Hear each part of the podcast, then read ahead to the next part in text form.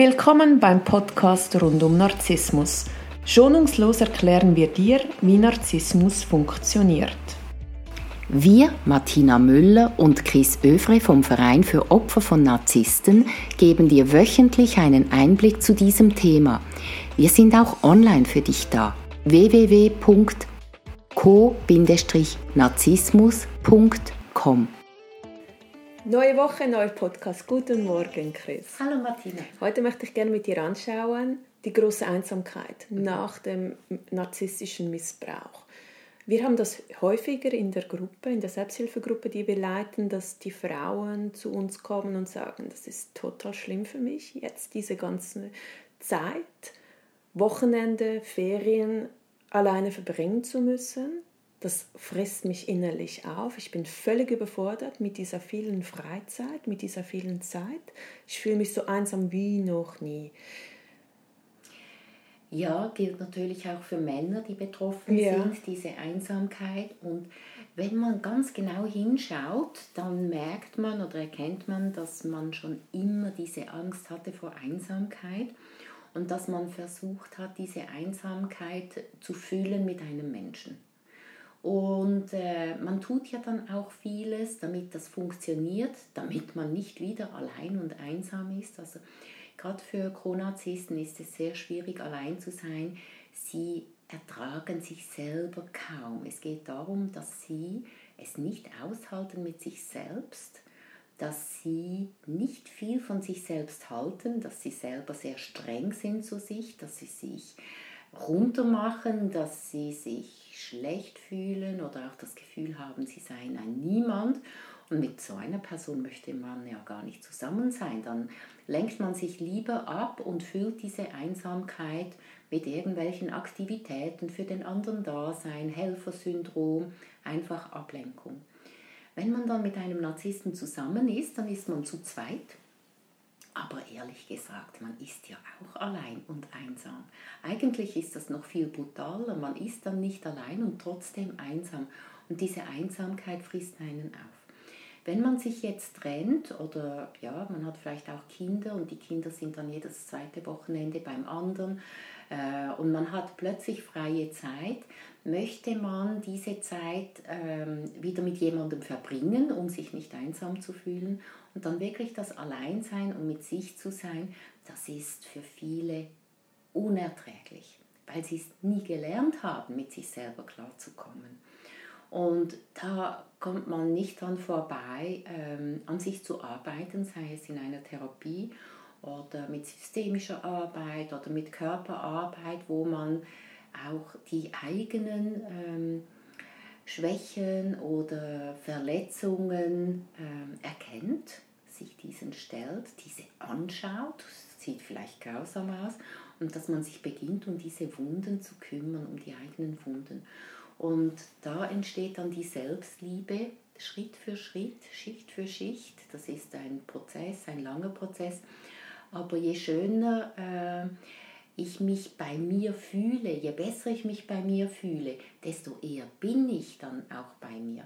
Und das Ziel ist, dass ich mich so wohl fühle mit mir selbst, dass ich gerne allein bin, dass ich das genießen kann, dass ich diese Einsamkeit genauso genießen kann wie die Zweisamkeit. Dann brauche ich auch nicht mehr einen Partner, um diese Leere zu füllen, was ja überhaupt nicht möglich ist, sondern ich genüge mir und ich gehe dann eine Partnerschaft ein, weil ich das möchte, weil es mir wohl ist, weil es mir gefällt und nicht, weil ich einen Partner brauche. Und das ist die freie Form von Partnerschaft und da tanzen die Herzen.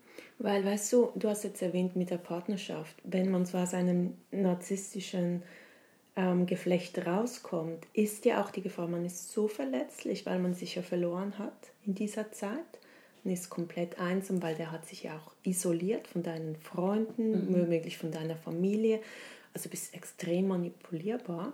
Und dann bist du so einsam, dann fängst du an zu daten und dann siehst du ja auch genau wieder dieser Typ von Mann an, weil der merkt, dass du so verletzlich bist, dass du keinen Selbstwert hast, dass du nicht weißt, was du willst und wer du bist. Und dann bist du wieder in dieser Spirale, ehe du dich versiehst, einfach weil du nicht einsam sein wolltest, weil Richtig. eben diese Wochenende so mhm. unglaublich schwierig sind. Ja, das ist genauso. Und wie du sagst, man sieht dann wieder dieselben an und dann ist man noch mehr verletzt. Irgendwann vertraut man sich selber nicht mehr. Und ich empfehle, wenn man dann wirklich zwei, dreimal so eine schlechte Erfahrung gemacht hat, dass man sich selber ein Datingverbot gibt dass man sich sagt, okay, jetzt ist der Zeitpunkt noch nicht da, um jemanden zu treffen oder mich auf jemanden einzulassen, dann empfehle ich auch, dass Frauen, betroffene Frauen mit Frauen darüber reden, Frauen unterstützen andere Frauen in der Heilung und Männer, dass Männer auch mit Männern, mit Männerfreunden ähm, über diese Themen reden oder in so einen Männerzirkel gehen, wo sie in den Wald gehen und die Männlichkeit stärken, was immer da alles dazugehört, das wissen Männer besser als ich. Ähm, aber das Gleichgeschlechtliche ist ähm, für die Heilung besser, insbesondere am Anfang, wenn man aus einer solchen Beziehung kommt. Und ja, du sagst richtig, der Narzisst hat einen auch isoliert, vielleicht sogar von der Familie. Und viele Betroffene schämen sich dafür. Und äh, diese Scham gilt es zu überwinden und die Kontakte wieder zu aktivieren. Das ist vielleicht möglich, vielleicht auch nicht. Aber oft ist es möglich. Vielleicht freuen sich diese Freunde sogar, dass sie wieder von einem hören. Wenn man wirklich niemanden hat, kann man in eine Selbsthilfegruppe, da ist man sowieso anonym. Und wir haben ja auch schon die Erfahrung gemacht, dass sich da Freundschaften entwickelt haben. In der Selbsthilfegruppe? Genau. Ja. ja, weil es ja ähnliche Typen sind, die ja. zu uns kommen. Richtig. Was würdest du mir denn empfehlen, wenn ich einsam bin? Und ich meine, der Narzisst lässt einen ja meistens auch am ausgestreckten Arm verhungern, mhm. emotional, liebestechnisch sowieso dann kommst du aus dieser Beziehung raus, hattest womöglich seit Jahren keinen Sex mehr, ähm, keine Nähe mehr, keine, keine Zärtlichkeit mehr. Und dann kommt noch diese Einsamkeit, die sich dann wirklich so ganz krass zeigt, weil mhm. vorher warst du eigentlich offiziell nicht einsam, mhm. weil da war ja immer jemand und man ist dann essen gegangen, hat zwar den ganzen Abend nicht miteinander gesprochen, aber man war zusammen weg. Mhm. Und jetzt bist du ganz alleine im Restaurant und dazu kommt noch, es ist niemand im Bett, an dem du dich kuscheln könntest oder so. Konntest du vorher auch nicht, aber da war jemand auf der mhm. anderen Seite. Das war alles so eine Illusion. Was würdest du mir empfehlen, wenn ich da diese ganze, ja, weil man wird dann ja auch empfänglich für das Manipulativ, weil man dann auch auf diese ganzen netten, freundlichen Gästen so aufspringt, weil oh, endlich hat jemand mal mir die Tür aufge aufgehalten oder räumt den Geschirrspüler aus oder so und dann findet man dann, ja, man, man springt ja dann so rein. Mhm. Was würdest du mir empfehlen, dass ich mich davor schütze, nur weil ich einsam bin, nicht zur nächsten toxischen Beziehung zu rennen?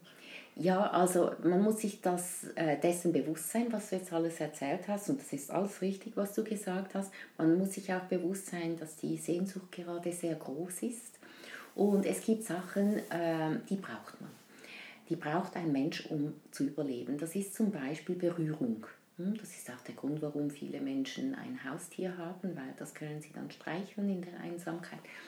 Also Berührung ist etwas Fundamentales. Und da kann man sich zum Beispiel eine Massage gönnen, äh, die bezahlt man danach, oder? Und äh, dann ist das auf der professionellen Ebene und man wird berührt. Aber da besteht keine Gefahr. Das wäre zum Beispiel eine Variante. Äh, oder so Kuschelrunden, auch wieder gleichgeschlechtlich. Das hat mit Sexualität nichts zu tun, aber ähm, eine Freundin fragt, ob man sie mal umarmen darf. Und äh, wenn Menschen, wenn es schwierig ist mit Menschen, wenn man da gar kein Vertrauen mehr hat, kann man auch in die Natur gehen und halt Bäume umarmen. Und das tönt vielleicht ein bisschen ähm, lustig, aber das ist wirklich, man spürt diesen Baum, also als ob er einen Puls hätte und äh, ich persönlich fühle mich genährt, wenn ich Bäume umarme. Ich finde das so was Schönes. Weil jetzt, wenn du jetzt auf Single-Plattform bist, hat mir neulich jemand gesagt, der aktiv datet, jetzt wirst du überrennt, weil all die einsamen Leute, die sonst das ganze Jahr gar keine Zeit haben fürs Daten, jetzt aktiv sein, weil sie einfach eine Umarmung wollen oder so. Mhm. Das sind so die Peaks wie jetzt vor Weihnachten und im Frühling, wenn die Hormone umstellen. Ja, genau. Es gibt immer wieder so saisonale Schwankungen. Ja. Deshalb würde ich jetzt empfehlen, auf gar keinen Fall online zu sein und zu daten, weil jetzt ganz viele Leute dabei sind, die es wirklich nicht ernst meinen. Mal abgesehen vom von allen Leuten, die es sowieso schon nicht ernst meinen, ist jetzt. Also ich bin nicht grundsätzlich gegen das Online-Dating. Es ist einfach so, wenn man bereit ist für eine gesunde Partnerschaft, wird man auch gesunde Menschen anziehen, sei es jetzt online oder im Supermarkt oder im Wald oder wo auch immer. Beim Bäume umarmen. Ja, genau. also, Einsamkeit ist völlig normal und ja. Ja, nicht wegdrücken, nicht abspalten, nicht ablenken, sondern sich der Einsamkeit stellen und lernen, äh, Einsamkeit zu genießen als ein Ort der Ruhe und Entspannung und des Aufladens und der Kraft. Also date ich mich selber dann? Ja. Gut. Was würde ich machen, wenn ich mich selber daten würde? Ich würde wahrscheinlich in mein Lieblingsrestaurant gehen. Ja, Aber was mache ich, wenn ich alleine essen gehen muss? Das ist doch schlimm, nicht? Dann schaust du, wie es schön dekoriert ist. Du flirtest vielleicht mit dem Kellner. Du genießt das Essen in aller Ruhe. Du isst so schnell oder langsam, wie du möchtest. Du beginnst vielleicht auch mit der Nachspeise, weil du lieber Nachspeisen hast. Geht das? Kann man sagen, ich will die Nachspeise Ja, versuch's mal. Also ich habe es noch immer gekriegt. Echt? Und nimmst du ein Buch mit oder hängst du dann auch an deinem Mobile die ganze Zeit? Also ich habe äh, die ersten Male, das ist schon lange her, habe ich wirklich ein Buch mitgenommen und dann so ein bisschen geschaut, was da um mich herum geht. Das war so eine Stütze wie eine Krücke, das war gut. Irgendwann brauchte ich das Buch nicht mehr. Dann ich, hatte ich vielleicht mal eins dabei, weil ich etwas lesen wollte oder ich habe es dann einfach genossen. Ich bin sehr gern allein. Also mehr Self-Dating und weniger einfach, dass man beschäftigt ist. Ja. Danke vielmals für eine schöne Woche, Chris. Ja. Danke.